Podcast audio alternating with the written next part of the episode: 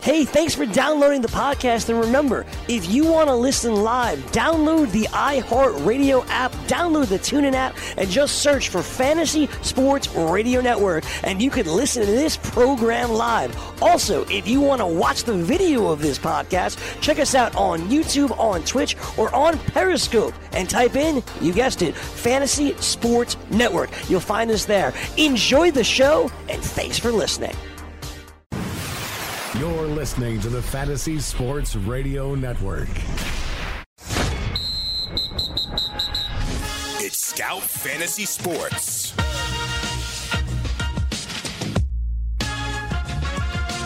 It is Scout Fantasy Sports here on the Fantasy Sports Radio Network. Adam Ronis solo here for the final hour. As you can listen live weekdays 2 to 4 p.m. Eastern. You can check it out on demand anytime you want. Just go to podcast, search for Scout Fantasy Sports, hit subscribe, and you'll be notified whenever a new episode is uploaded, which is usually pretty frequently once the show ends. Not too much time to wait. You can find me on Twitter at Adam Ronis, on the gram at Aaron88.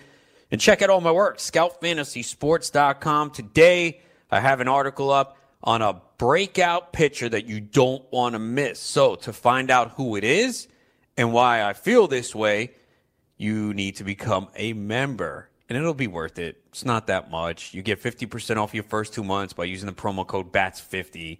And if you're playing fantasy baseball, whatever your entry fee is, you'll have a good chance to win it back. Can't guarantee it, but I had a very successful year in fantasy baseball last year. I think I only I think I finished outside the top 5 in one league out of like 11.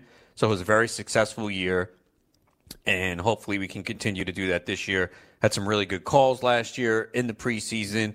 Uh, of course, missed on a few guys as well, but that happens. And as long as you're able to to make up for those mistakes and have more hits than misses, then you'll be in good shape. So check out who this breakout player is. I also have an article up looking at an outfielder that you can get after rounds 15, 16 in most drafts that I think is going to break out this year and hit 30 home runs. And when you look at his profile, you're going to be like, how the hell did you come up with that? But you got to dig a little deep sometimes.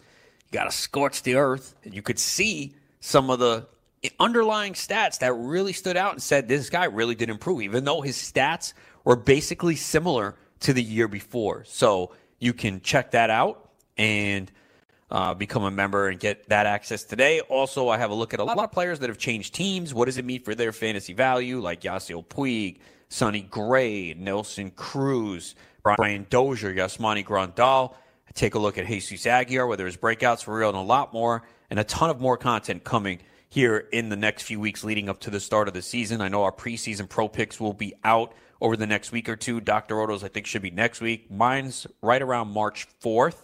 So we'll have a breakout, sleeper for each league, bounce back player, bust, stash and cash. So excellent information. A part of those. Sean Childs is done with all of his team outlooks, and they are very in depth uh, as he just threw up the one on the San Francisco Giants. So he has run through all the major league teams. If you want a free sample, you can read the one for the Orioles and the Red Sox. and Then you'll be like, wow, I learned a lot. And then you'll want to read all of them. And again, Bats 50 gets you 50% off your first two months. Dr. Roto is going through his teams. Uh, his preview, the latest one is the Cubs. We have uh, fantasy NASCAR rankings are up for this weekend. ScoutDFS.com. The NHL guys have been on fire. Steve Renner a couple nights ago won 36,000. Subscriber won, I think, about 14, 15K the next night. So you have the optimizer, the Slack chat leading up to lineup block. We got the NBA back tonight. I'm so happy that six day break was rough, but we got NBA tonight, six game slate. And I'm going to give you a preview and look at the slate from a DFS perspective coming up in the final segment of the show. In the next segment, we'll be joined by Greg Jewett of Fantasy Alarm. We participated in the mock draft army last night, 15 team league, so we were both in it. So I'll talk a little bit about my team here. We'll talk about his team uh, in the next segment. Uh, again, so scoutdfs.com got you covered for NHL, NBA, uh, MLB coming up, PGA, NASCAR, MMA, whatever it is. We have it in VegasWhispers.com for all your sports betting needs. And don't forget, uh, you can join a Scout 4488 right now. Play FFWC.com. There's two beat Dr. Roto leagues. My league is underway. Uh, once his fills, uh, it'll uh, be me getting another one. So if you're waiting to take me on, you know, once the Dr. Roto league fills, they'll replace it with mine. Uh, mine is currently in round 22. And I want to give everyone has done an excellent job in this. There's been no complaints about people holding it up. Uh, the picks have been flying off the board. I mean, this started, I don't know, when did it start? A few days ago? Um, it's flying. I mean, round 22, 12 team leagues. So these are 12 team leagues, four hour clock, and all you do is set your lineup. No waivers, no trades. So it's great prep, and you can win money in the process. Uh, so I had a successful year in this last year. I did four of them, one three, finished second in the other. So you can check it out. Uh, $44 or 88 So playffwc.com. Uh, jump in there right now and get ready to win some money. Take Dr. Roto down, let him know about it, and brag to him. That's what we want. Uh, not going to be as easy against me. So hopefully that motivates some of you to get in there and see if you can take me down. All right, let's take a look at the mock draft that I was in last night. And I don't know, I'm not loving my team. It's not bad, but I just felt like most times in drafts, for most of my picks, I'm ready to go. I'm like, okay, I want this guy, boom. In this draft, like so many players were sniped. It's like, okay, I want this guy. Oh, he's gone. All right, well, I have a backup player. Oh, he's gone. Okay. And that happens sometimes picking at the end. So I had the number two pick in this draft, 15 team league, 29 round draft, your conventional league with two catchers and five by five with average. So obviously, number two, there's not much to explain. I'm going to take Mookie Betts. So you move on. The second round is where I really didn't like being in this spot. Pretty much like everyone wanted, I was gone. Um, you know, obviously, I've seen. I've, we've seen Bryce Harper kind of fall. I knew he wouldn't, and you know he still went middle of the second round. Uh, I was thinking maybe uh, Gerrit Cole if he falls. He didn't. Uh, and then I was like, all right, I'll take Andrew Benintendi. He went one pick before me. So I wound up going with Anthony Rizzo, who I don't really love taking in that spot. And again, Anthony Rizzo is a player that has a high floor. I don't think he has like a huge ceiling. He's 29 years old, and he's coming off actually a year where was a little bit down for him as far as the power. You know, this was a guy that had at least 30 home runs four straight years. Last year, he had 25 homers. He batted 283, only 74 runs scored uh, after posting at least 90 plus three straight years. He did reach 101 RBIs, four straight years, topped 100, and he stole six bases. You know, the stolen bases have kind of been erratic the last four years 17, 3, 10, and 6. So I don't expect him to run much. Hey, if he gives me six, seven stolen bases, is fine. Just need that power to get back for sure. So uh, just didn't love it. He's better in OBP leagues, but this is an average league and still solid average league. But guy does make a lot of contacts, draws walks. We just have seen the fly balls uh, rate dip a little bit. The line drive rate was up last year, and the hard hit rate has been pretty constant in the 34% range. So I don't think there's much more of a ceiling here. Again, very solid player with a high floor. Uh, first base, if you haven't noticed, is pretty thin this year. That's not why I made the pick. I just wasn't in love with it. Thought about Kris Bryant. Uh, Bryant is just real tricky because this shoulder is like, where is the strength in his shoulder? If I know he's completely healthy, you know, I'd feel better about taking him. And Bryant went with the next pick. But uh, the goal here was okay, I'm going to get two bats and a pitcher. So the reason why I didn't take the pitcher in the second round was I felt like I was going to get someone that I wanted. I didn't think the guy on the turn would go two pitchers, and he didn't. He went with Kris Bryant, Blake Snell. And that's why it's important especially if you're picking at the end, to kind of look at what the teams on the end do. Now, it's difficult to predict in the first round. He easily could have taken two pitchers, and I could have been wrong.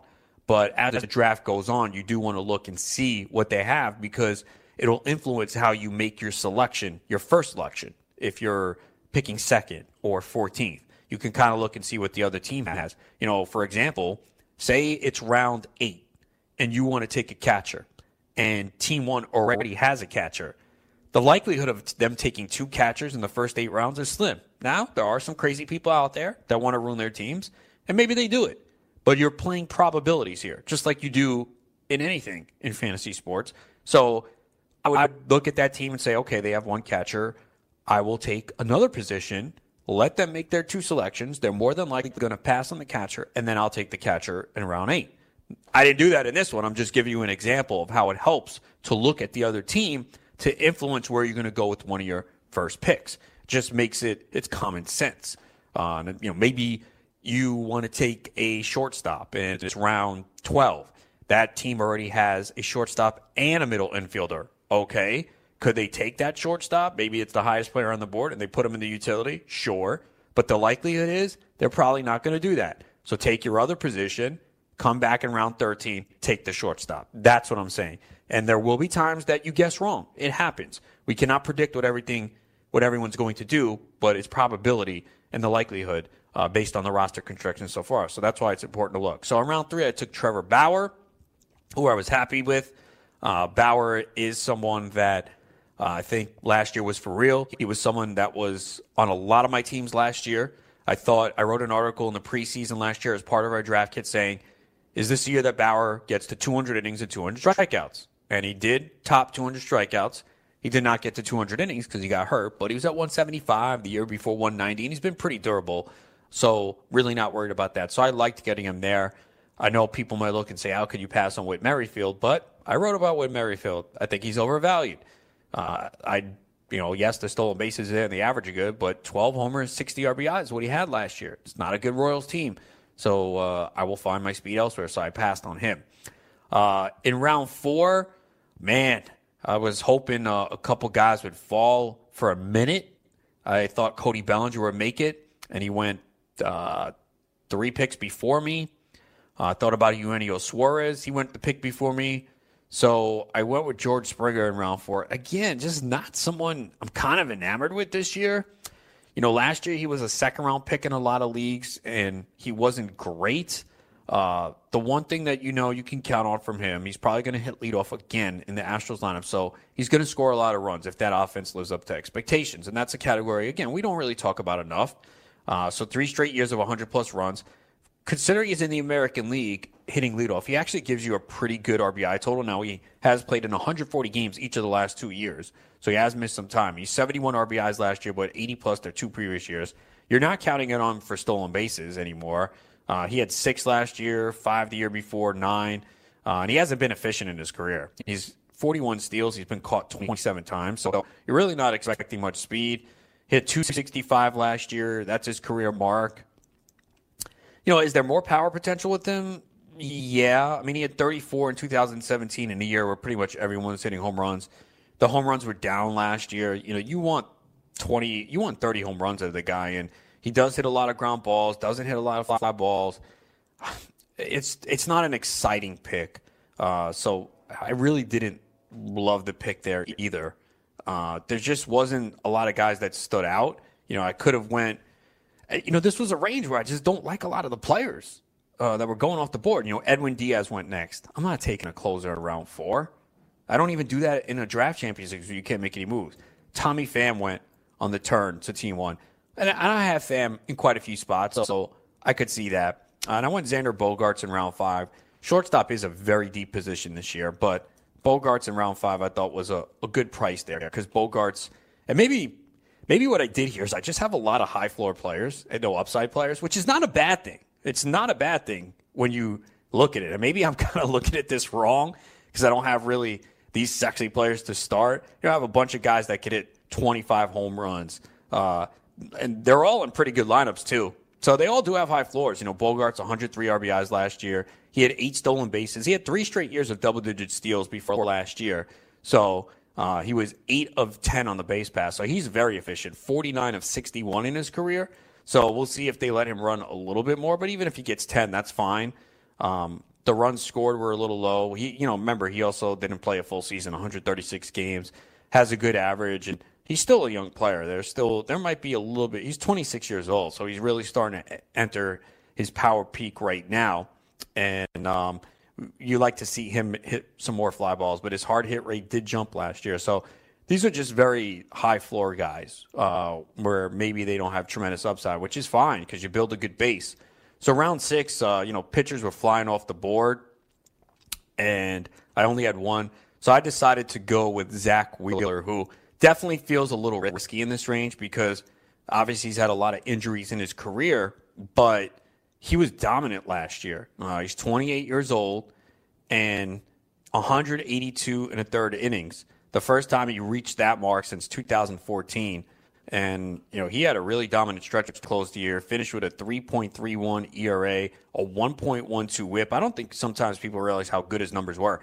His hard contact rate, 24.8%. He just does not allow a lot of hard contact. His velocity was the best of his career, averaging almost 96 with his fastball, a slider around 91.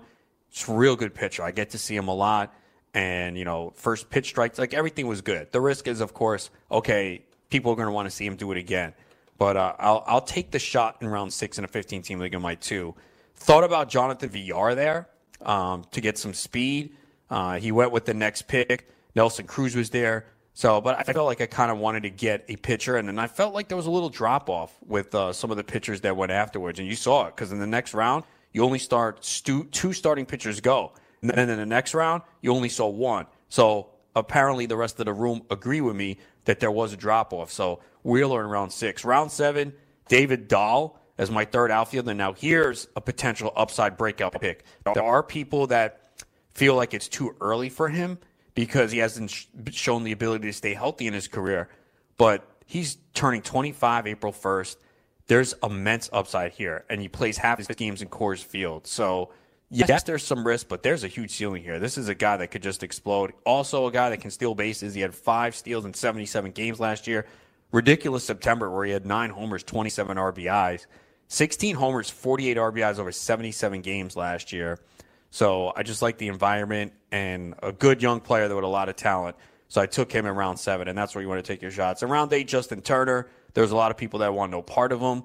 I understand. Again, there's injury risk with him. But man, when this guy is on the field, he is a beast. Just hits the ball so hard, a ton of line drives. Yeah, he's 34 years old, so there's definitely some risk with the health. But if he could somehow manage to play 140 games, I think there's more power upside in that bat. He's going to give you a good base at average, too. He's a 292 career hitter, 312 last year, 322 the year before. So it allows you to take some risk later on with guys that might not hit for a great average. So we'll continue to talk about this draft. I'll go over it more tomorrow, but we will talk about Greg Jewett's team. He's from Fantasy Alarm. He was a participant in the draft. We'll get his thoughts as he built his team. That is ahead right here. You're listening to Scout Fantasy Sports here on the Fantasy Sports Radio Network.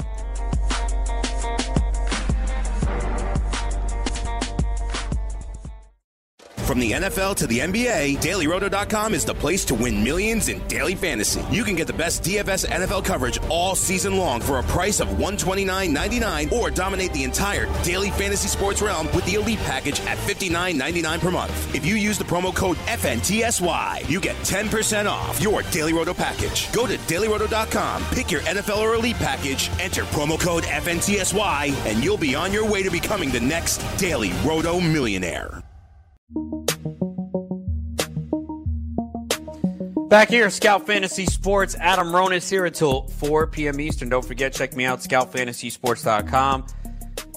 I have an article on a breakout pitcher that you don't want to miss for 2019. So become a member today to find out who it is. Enter the promo code BATS50. Get 50% off your first two months as we are continually adding content to the draft kit each and every single day. I was talking about the mock draft army draft I was in last night. Greg Jewett, Fantasy Alarm, he was a part of it as well, and we bring him in now to talk about his terrible team. Just kidding. Greg, what's up? Not much. Last night was a grinder, man. It really was, man. I felt like I got sniped on so many picks, which I to me is good practice because you want to be prepared for that, especially when you're playing in Tout Wars, NFBC. You're going to get good players. So you want to be put to the test. And I wanted to do this because I've been doing a lot of slow drafts, and I have my Tout Wars draft a week from Tuesday with a clock. So I haven't been used to the. I mean, obviously we've done it in every sport all year round, Yeah. but I haven't done it yet. So I wanted to be, have that pressure of being on the clock for less than a minute. So I don't know. I didn't love my team. Now that I look at it, I'm like, okay, maybe it's not that bad. I guess we tend to be a little bit more negative. But your overall thoughts on the draft last night? Um, same with you. You know, I, I would think the good players don't leave a draft thinking that they dominated it because then that's usually turns out to be false. Um, you know, I, I tried to analyze it today and just look it over. I mean, I liked, I especially like some of the hitters that fell to you. Um, I think you got some good value. I really prefer to be at the front of the 15 team draft this year than out at the end like I was. But that's just personal. Um, I've had better luck building teams from the two hole like where you were But um, you know, uh, I, I analyzed the numbers. I, I really did well with power. Um, I, I came over in the 15 averages in the NFBC last year in runs um, and stolen bases. My average could use a little help, but I also I used the uh, the bat um, projections as my guide. So there's a couple of guys that were low on there that I think can over that that can beat what the bat had on it. So, you know, overall, we'll see what happens. Um, I would need some strikeout um, upside from a couple of guys I took late to come through, but that that's where I am. You know, a couple of my things was it was just decision. You know, do I go sales story like I did, or would I be better off going like Trea Turner and Justin Verlander? Those are the kind of things I need to figure out before Sunday. Oh, for sure. You're talking about the Great Fantasy Baseball Invitational, which a lot of people are in. And I know last year, for we were talking throughout the season, for a good portion of the season, you were near the top. Uh, do you remember where you wound up finishing, or did you did you fall off a little bit? I ended up 42nd overall. You know, the first half of the year, everything that could go right did for my team, and then a couple of injuries and a couple of guys crashed their earth. Um, kind of hurt me in the second half. You know, um, you know, the, the one mistake we've talked about over and over, so I'm not going to bring it up again. But the second one was early on. I really didn't need to burn FAAB on Hunter Strickland. That was kind of like the the the, the kind of in thing to do when he got the closer job. I should have passed on him because if I had saved that FAAB money for Juan Soto, that probably would have kept me in the top 20. But, you know, you live and you learn. For sure. And uh, it should be a fun league. Uh, where are you picking? Do you know? I'm picking 10th. 10th. Okay. I am picking 12th and uh, I have uh, Clay Link, who won the overall league last year, next to me. So uh, I'm. Oh boy! I won my league, so they. I don't know if you. So they put all the the teams who won their league in one league this year. Yep. So uh, it's going to be fun for me. But hey, like we said, you got to take on the challenge. So I'm guessing that the overall champ will not come out of my league this year. Just a wild guess. Yeah, that's probably true. There's just going to be a battle of attrition up there. For sure. Uh, so you had pick 10 in this, right? Mm-hmm. So you went with Chris Sale, and I think some people have questions because the velocity drop, but we all know when he's on the mound, I mean, he's dominant. So uh, was it a close call between him and Trea Turner, who went one pick after? Was there anyone else in mind? And what ultimately led you to select Chris Sale? Well, just like you were saying, when you're, you know, if, if it was just a one league draft, then Turner's a safer play, and I probably go there. Then I don't have to chase saves later because I had to take a chance on like a Victor Robles. Um, but when when you're playing for the overall, I try to draft this with the overall in mind. So that's why I took people like Joey Gallo and Chris Sale because I think their upside um, is alluring. So you know, I, I tried to craft around it. I, I took Anthony Rendon um, a little. And I took him in the third round, which I'm okay with doing. But that was with the mind. That was with the mindset that I was going to try and take a Joey Gallo or somebody else with a low average, with home run upside, so I can I can kind of build that into my build a little insulation around it in my lineup. You took Trevor Story around too. There's still some people who don't believe in him. I'm not one of them. I believe in him. I'm keeping him mm-hmm. in a keeper league. I mean, I don't know what people want. I mean, he's at Coors Field. He cut down his strikeouts, hits the ball hard even if he doesn't reach the stolen base level that he did last year. I think Story's a really good pick there in the you know early to mid second round.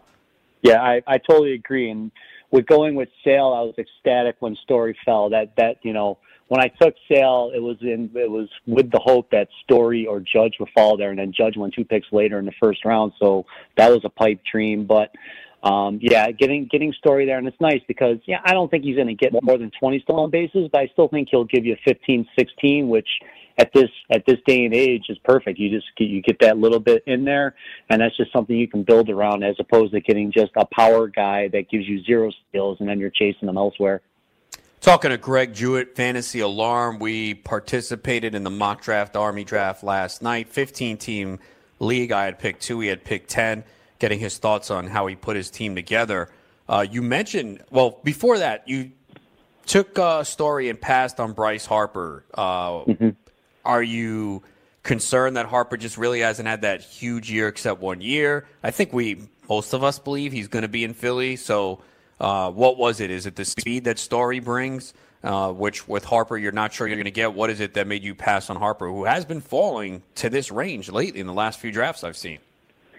Well, there's a couple of things here. You know, we saw what happened with guys who got into camp late last year and they started slow. Um, And I'm I'm kind of nervous because if Harper wanted to be in Philly, I feel like he'd already be there. So I don't know. I, I it's it's so much gray area with him. If he ends up in San Francisco, I don't want him this year. Adjusting to that ballpark, I know Barry Bonds was able to produce in San Francisco, and I know Bryce Harper is uber talented and, and could follow that path. But um, I, I'd rather have half of my players' games in Coors Field, and you know even if Story only hits in the 270s, I still think he can give me 30 plus home runs and the stolen bases we talk about, and that's just that's just production I can bank. I just there's so many questions with Harper. Um, as much as I love the upside, you know, like I said, I I wanted to balance Sale with somebody I knew what was going to happen. You mentioned taking Anthony Rendon in round three. I was kind of hoping he might make it back to me around four, but I knew it probably wouldn't happen. Some people might look at it and be like, that's kind of early. But I talked about him the other day because I was going over a draft where I had to took him. I just think he has a very high floor. He's very good mm-hmm. across the board. He just doesn't do anything outstanding. And I think because of that, some people look at him and go, eh, he's not exciting. But he just helps across the board. He does, and he might hit third this year all season. So I mean, you're talking about more runs and more RBIs, and and a, I think people are kind of underrating the Nationals lineup. That's a very good lineup, even though Bryce Harper's not going to be in it. They've got a lot of people that can do that can produce up and down the line, even if Zimmerman's not healthy all year.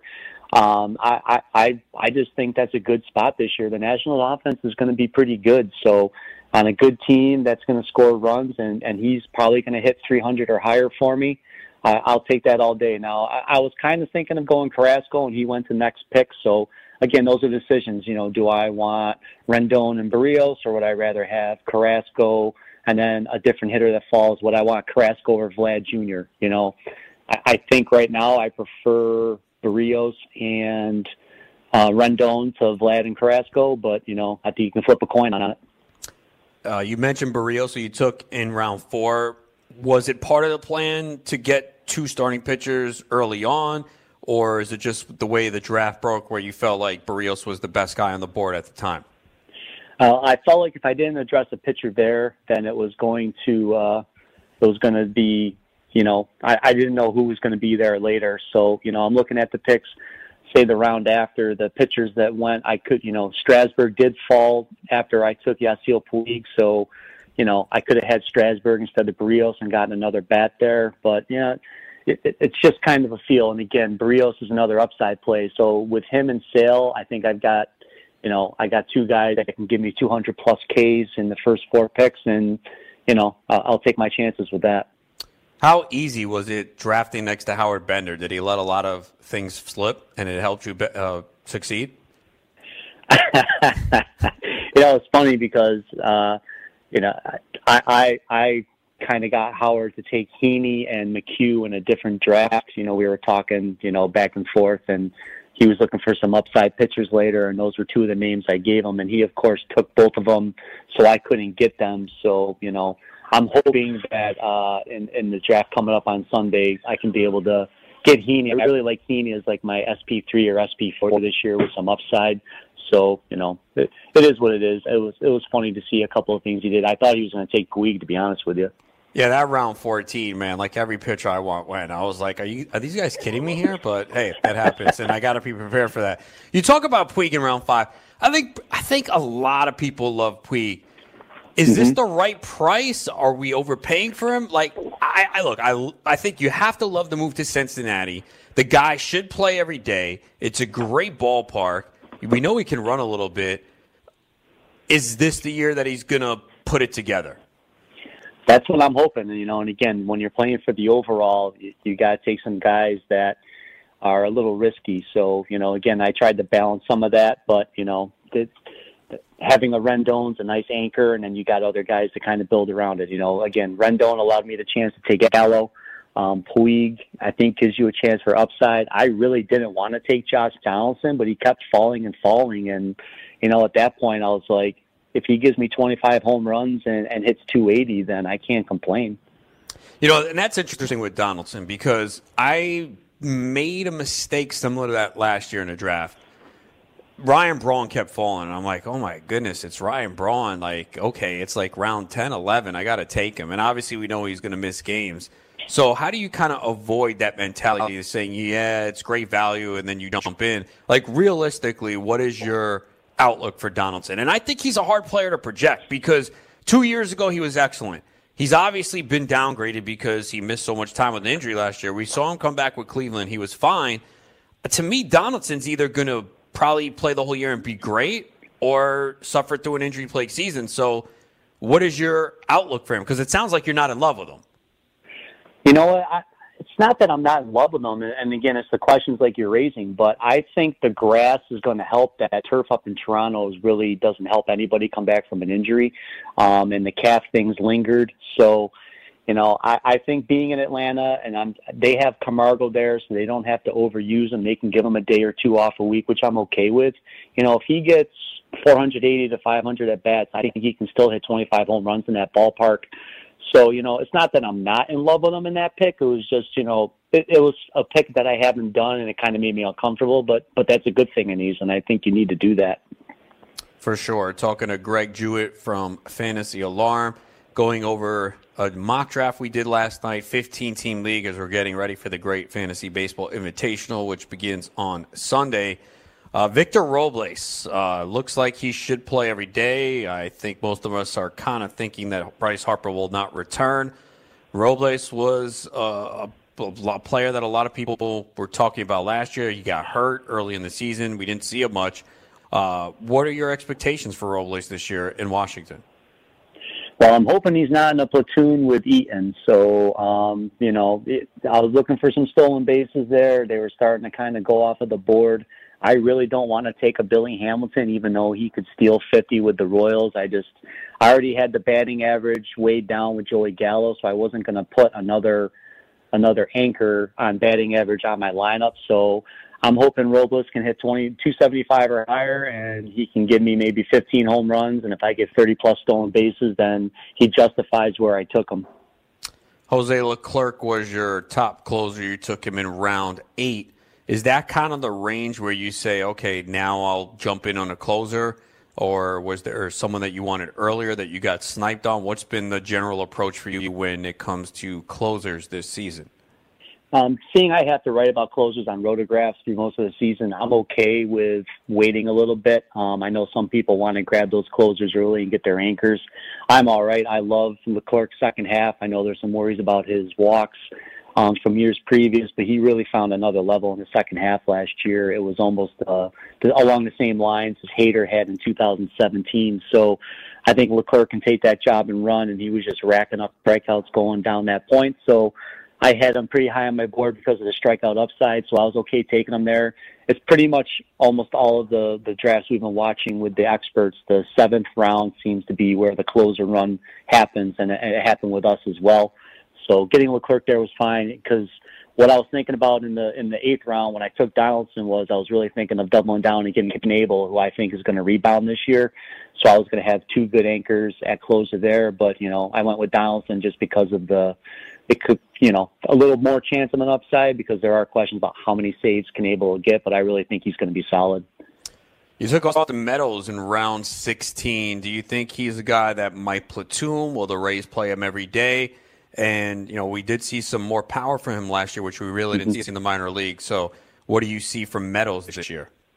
Yeah, even with the platoon, you know, he's on the positive side of it. You know, you're you're not going to get huge at bats once we start getting later in the, in the draft. So uh, I was looking for people that could give me double digit in power and home runs, and he fit the bill. So um, you know, if, if his playing time suffered, I took Adam Frazier in the late rounds kind of as a, as a backup to Meadows if that was going to happen because Frazier's going to hit leadoff for the Pirates. And I think people, people are really overlooking him. So, you know, I tried to build in a little protection with that pick.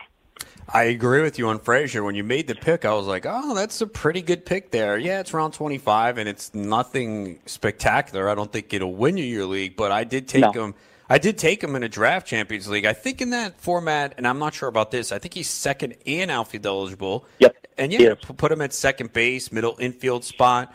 Um, you know, and he did show some signs of improvement last year. So I thought that was a, a pretty sharp pick in round 25. Well, thank you, Adam. A compliment from Ronis. I, am going to leave this conversation smiling. That's awesome. The rest of the draft, eh, no, I'm just kidding. uh, Willie Calhoun, man, is he going to get some at bats this year? Are they going to find a way to get him in? This is the year, baby. Well, again, that what was that? Like my walk off pick or, or round no, twenty six? Yeah, so you know, same thing. Take a little upside, and I was like, I wanted a little power upside possible, so that was it. So I covered the offense with Frazier and him as just good bench guys, and but you know he's also he can be the first one out if I need to make a change. Yeah, I agree. I took Willie Calhoun Wars last year, I think round 15 or 16, and held on to him for a while. And it was like, all right, it's time to go, Willie. See ya. Good thing I did because we didn't see him. But, Greg, yeah. always good talking to you. And uh, we'll have you on again. We'll uh, go over your invitational, see how you do in that. So uh, good luck when it begins this weekend.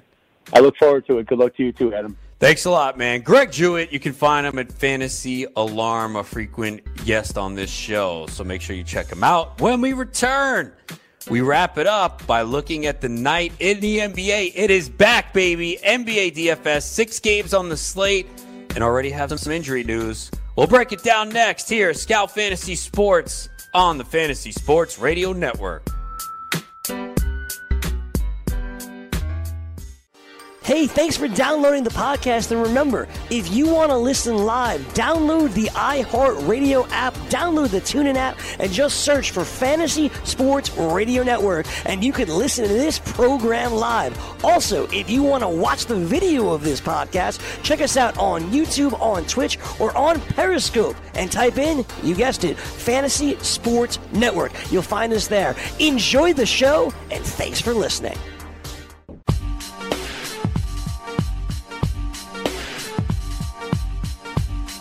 It is Scout Fantasy Sports here on the Fantasy Sports Radio Network. Adam Ronis here until 4 p.m. Eastern.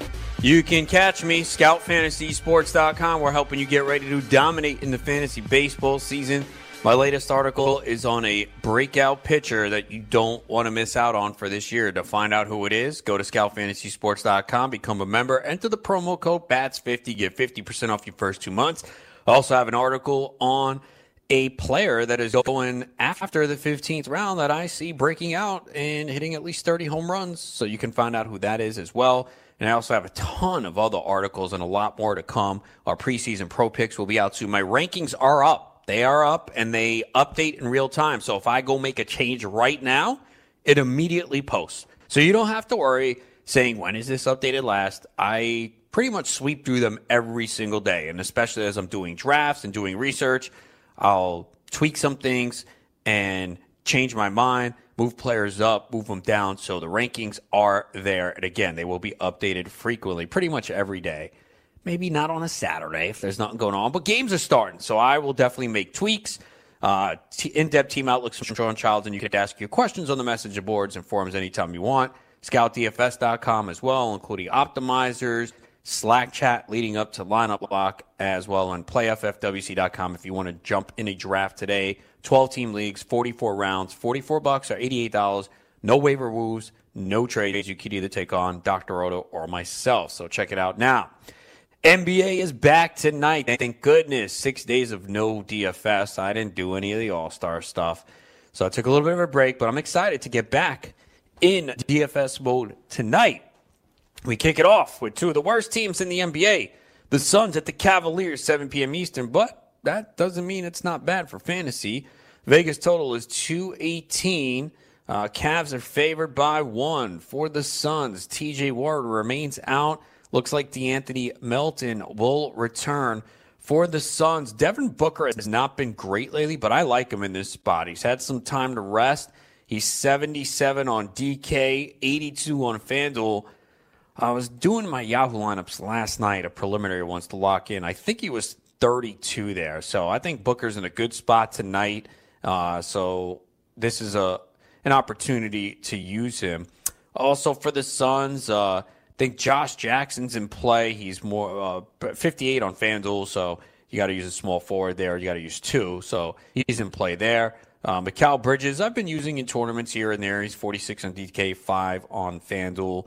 He's been playing 30 plus minutes uh, all the time. Kelly Oubre obviously has played well. Pretty good matchup for him. And price has gone up a little bit 69 on FanDuel, 58 on DK. More of a tournament play for me. And DeAndre Ayton, think, is in play as well.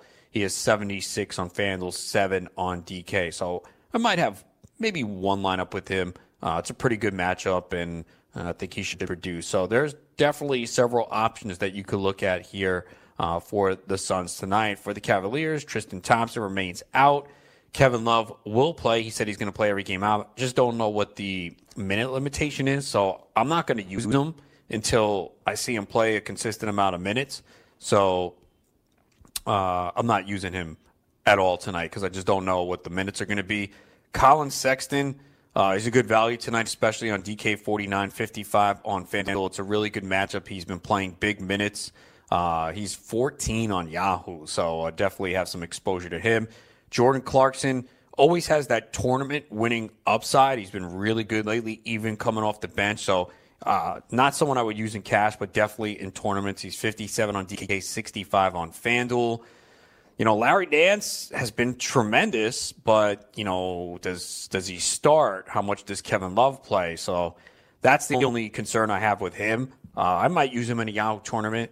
He's 72 on DK, 75 on FanDuel.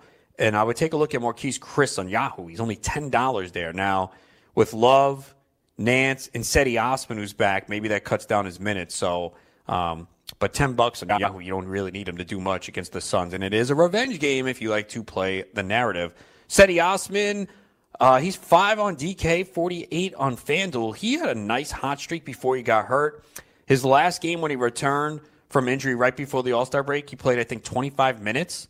So I'm assuming there's no minutes limit. Um, so on FanDuel, uh, I like the price too at 48. Uh, I forget. I think on Yahoo he's like 18, which is I don't know if I'm going to use him in that spot. Uh, if he's like the last piece and like I have 18 left, then maybe. But uh, certainly it's a good matchup for both sides. Heat are at the Sixers. Sixers are favored by six and a half. Vegas total is 219. For the Heat, uh, Goran Dragic is going to return. He's been out with a knee injury. They haven't said whether he's going to start, come off the bench. I got to think there's a minute restriction, so I'm not playing him. Uh, I got to see him back first. I mean, he's cheap. He's 46 FanDuel, 54 DK, but I don't see how you can play him not knowing his minutes limit. Uh, it's going to hurt several guys on this team as well. Uh, and I've always said with Miami, I really don't play a lot of them because they just have a, a, deep rotation. You know, I've used Hassan Whiteside a couple times in tournaments, but as we've seen, you know, he could play 22 minutes. So, uh, really, no one I love here. Dwyane Wade on DK is not bad, 4,300. You know, he's still going to play his typical 25 minutes. So, I would consider him. And uh, Dion Waiters, I was liking if he's going to start. We'll see if he remains in the starting lineup. But again, they just have so many guys that they play that uh, really no one that I love on this team. For the Sixers, Joel Embiid is out. He's going to miss about a week with a knee injury. So that is a good thing for DFS because when they're all healthy, I really don't like playing them. But now that opens value up, and some of the prices are pretty low. So Jimmy Butler would be my favorite play here. He's 72 on DK, 82 on FanDuel. On Yahoo, I think he was 28 offhand. So really in a good spot tonight. Uh, I think he's going to benefit. Obviously, Ben Simmons will too. Uh, he's 79 on DK, 87 on FanDuel. We obviously have seen his numbers go down lately, but he's certainly got a shot at a triple double. And Boban Marjanovic, he's 35 on DK, 38 on FanDuel, 10 on Yahoo. And even if he doesn't play big minutes, you know, he's averaged like, you know, one, about 1.2, 1.3 fantasy points per minute this year. My guess is he starts, even if he plays 15 minutes, 20 minutes, he's going to return value. He'll probably be popular, I would think, for that price. So just keep that in mind as well. But certainly in cash games, if he starts, you can use him. Tournaments, you might want to mix it, mix other centers in too. And that's the other thing. You know, center is usually a position where we have good options. And, you know, on a site like DK, depending on whether they're forward or center eligible, sometimes you can only use two. Same thing on Yahoo. And that's always the tough decision because centers play well on Yahoo with the blocks and rebounds. And, you know, I usually I'm spending up at that position. So I'll probably have a, a, lineup or two with Boban in it as well. Tobias Harris obviously will get a little bit of a boost too. He's 66 on DK, 71 on FanDuel. So there's uh, several options to go to. Uh, JJ Redick too, you know, with uh, 53 on DK, 55 on FanDuel, certainly in play as well tonight. So uh, with Embiid out, it's definitely going to help. And remember, those prices are not reflective. Probably the next time out they will jump, but uh, certainly Jimmy Butler, one of my core plays tonight. Trailblazers are at the Nets, 7:30 p.m. Eastern. Blazers favored by two. The Vegas total is 230. Damian Lillard was listed as questionable, but I saw a report earlier that he's going to play. Uh, Lillard certainly in play. Uh, DraftKings is 86, more expensive on FanDuel, 10,100. So certainly a better play on DraftKings if he goes. We always know play centers against the Nets. So Jusuf Nurkic certainly in play. I know the minutes fluctuated at times, but 74 on DK, 81 on FanDuel. So uh, he does have big upside if, if everything clicks tonight, as we've seen happen often against the Nets. Uh, and that's pretty much it on the Blazers side for me. Like CJ McCollum had a stretch where he was really good, uh, where his shot was going down. It's just that he's got to be shooting the ball well for him to return that value. So he's someone that I rarely use. 66 on DK, 64 on FanDuel. For the Nets, uh, it looks like they are pretty much healthy outside of Spencer Dinwiddie. And they're a real tough team when everyone's on the floor. Look, D'Angelo Russell has the tournament winning upside. So I've always said it. He's always low owned. I don't. I might use him in Yahoo tonight in one. I think he's 36 bucks there, so I might use him in one lineup. He's 82 on DK, 92 on FanDuel, and I think he'll be low owned tonight. Uh, Caris LeVert obviously has looked good since he came back, and his minutes were, I think it was like 29, 30 minutes he played before the break. So if he gets close to that at his price, not a bad play. 51 on DK, 58 on FanDuel. Joe Harris, winner of the three point contest, uh, 43 on DK. He's 11 bucks on Yahoo, so I might have him uh, in Yahoo because uh, he starts and he usually puts up uh, good numbers, uh, especially if the shot goes down. So for the most part, not using too many nets now that they're completely healthy. Boston is at Milwaukee tonight, 8 p.m. Eastern. That's the first TNT game. Bucks favored by five and a half. Vegas totals 227. Kyrie Irving will return. Gordon Hayward sounds like he's not going to play here. So obviously the Bucks are a tough matchup, but that could lead to potentially lower ownership for Kyrie Irving. So in tournaments, I think you can get uh, a low owned number on him. He's 92 on DK, 96 on FanDuel. I think people will look at the matchup, but Kyrie gets done pretty much in any matchup. So I think if you're playing uh, several lineups and tournaments that you should have them on uh, a couple for sure. I know I will definitely have them on Yahoo in at least one tonight. Al Horford, man, 6,000 on DK? Pfft, sign me up. I think he's on Yahoo. He's 24. He's had some big games recently, so uh, it's a good matchup here. So I like him uh, for sure. And uh, maybe Jaylen Brown gets a boost if Gordon Hayward is out. He's 47 on DK, 45 on FanDuel. Uh, so that's pr- pretty much what I do is mostly Kyrie Irving when the Celtics are fully healthy. But with Hayward out, that will open it up a little bit for Jaylen Brown. So I might look at him. I don't have him in any lineups as of yet. For the Bucks, Nikola Mirotic is probable. Giannis is probable. I expect Giannis to play, and obviously he is always in play, and he has done well against Boston. Uh, 10 8 on DK, 12 4 on FanDuel. So uh, even in a tough matchup, I think he's in play. Um, you know, you'll have to, I guess, with him and LeBron up top tonight, you'll have to make a decision. Uh, LeBron is cheaper on FanDuel. Uh, on DraftKings, uh, Giannis is the better bargain. So depending on what site you play on, you could decide what to do there. And generally, when the Bucks are healthy as well, Giannis is really the only guy I play you know, I just don't see enough for Bledsoe and Middleton and all these guys, uh, and especially the matchup here against Boston. So really only looking at Giannis on the Buck side for tonight. The Rockets are at the Lakers, 10:30 p.m. Eastern. The Rockets favored by two. Vegas total 233. Iman Shumpert is out for the Rockets. Clint Capela is expected to return as well. So in this game, I think Chris Paul's in a good spot here tonight. Uh, salary is still reasonable 76 on DK, 78 on FanDuel. He was a good price on Yahoo as well, so I'll be looking at him. James Harden's always in play. The salary has come down a little bit. Still expensive on FanDuel, 12 6, 11 6 on DK. I think he's 55 on Yahoo, so not someone that I have to get in tonight, but it, it is a great matchup. So um, coming out of the All Star break, he should be a little fresh. I think he's in play. Um, Capela I wouldn't expect a minutes limit. I'd wait and see if there's anything on that. Uh, it's it was a you know hand injury, so as long as he's in reasonable conditioning, I think that you know he should be okay, and it's a good matchup. Uh, he's seven on DK, 86 on FanDuel, so uh, really depends what you do at center tonight. But certainly, I think you might get him at a low ownership. I think people are hesitant to play players coming back from injury. Uh, for the Lakers, it looks like uh, Josh Hart will play, Mike Muscala will play, and then I think I saw a report that Tyson Chandler will play. I think LeBron James is in a good spot tonight. They're home. They have to make a push for the playoffs. Uh, 10-6 on DK, 11-7 on FanDuel. I think he's 47 on Yahoo, so LeBron's in play tonight. Like Kyle Kuzma, 59 on DK, 66 on FanDuel. JaVale McGee has been playing well. He's 52 on DK, 61 on FanDuel. But if you remember the last time out when he was chalk, uh, he did not play well. He had some foul trouble. So you have to take that into account, which is why he's more of a tournament play. Uh, he obviously can exceed value, but he definitely has uh, a floor that can be pretty low, as we found out the last time out before the All Star break. Unfortunately, I didn't have too much of him in the lineup, but he certainly uh, is someone you can consider in this matchup because uh, he could put up big numbers, uh, that's for sure.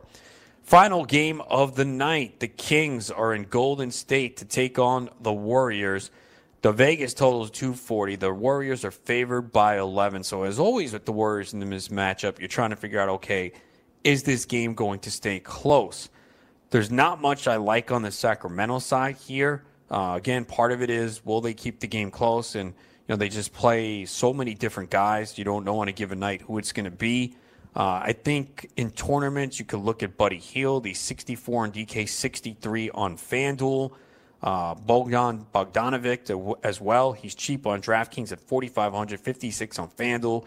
And if he can get hot and shoot the ball well, you know, he can definitely exceed value. Marvin Bagley has been playing very well lately. The price has gone up, and he does come off the bench. So um, he wasn't really good in his last outing, uh, but he does have big upside. So in tournaments, I think you can consider him. He's 58 on DK, 57 on FanDuel. For Golden State, they have said there's no minutes restriction on DeMarcus Cousins anymore, and his price is pretty cheap 61 on DK, 76 on FanDuel. And again, a revenge game go against his former team if you like that narrative. So I think Cousins is definitely in play tonight. I know I'll be using him on Yahoo. Uh, and then it comes down to, you know, are any of these guys worth paying up for? Because we have seen when they're completely healthy, the numbers are down across the board. But I do think, you know, Kevin Durant can go off in this game tonight, and you'll get him at low ownership. I don't think a lot of people are going to play him. I think a lot of people are going to fade this game. He's 93 on DK, 10,200 on FanDuel. Uh, I think on Yahoo he's like 40, think he's in the high 40s. So I consider him in tournaments for sure. Uh, but just because I think you'll get low ownership, and if the game can stay close, obviously Durant could go off, and especially on a site like FanDuel where you got to play two small forwards, uh, you know, you could see him. But uh, it's I would not take these guys in cash just in case there's a blowout and you know the game does get out of hand. Uh, and that's what we're always trying to do with Golden State. And we've seen them play some close games, but at home against the Kings, I think they should be in control tonight. So I do think it's a pretty good slate tonight. We do have some value for sure. Uh, so a couple guys to pay up up top, and uh, I think it should be a fun slate tonight as we finally get back to some NBA action. But remember, just pay attention. We always get surprising news, especially after the All Star break, with some teams in position to make the playoffs and really not caring about the seeding, other teams at the bottom tanking. There will always be some last minute news that could be surprising. So just pay attention. Go to scoutdfs.com. We got the Slack chat leading up to lineup block, the optimizer, which always reflects the latest news to help you out to win that money. That wraps it up here. You can find me scoutfantasysports.com. I'll be back Friday with Doc, 2 p.m. Eastern, here on the Fantasy Sports Radio Network.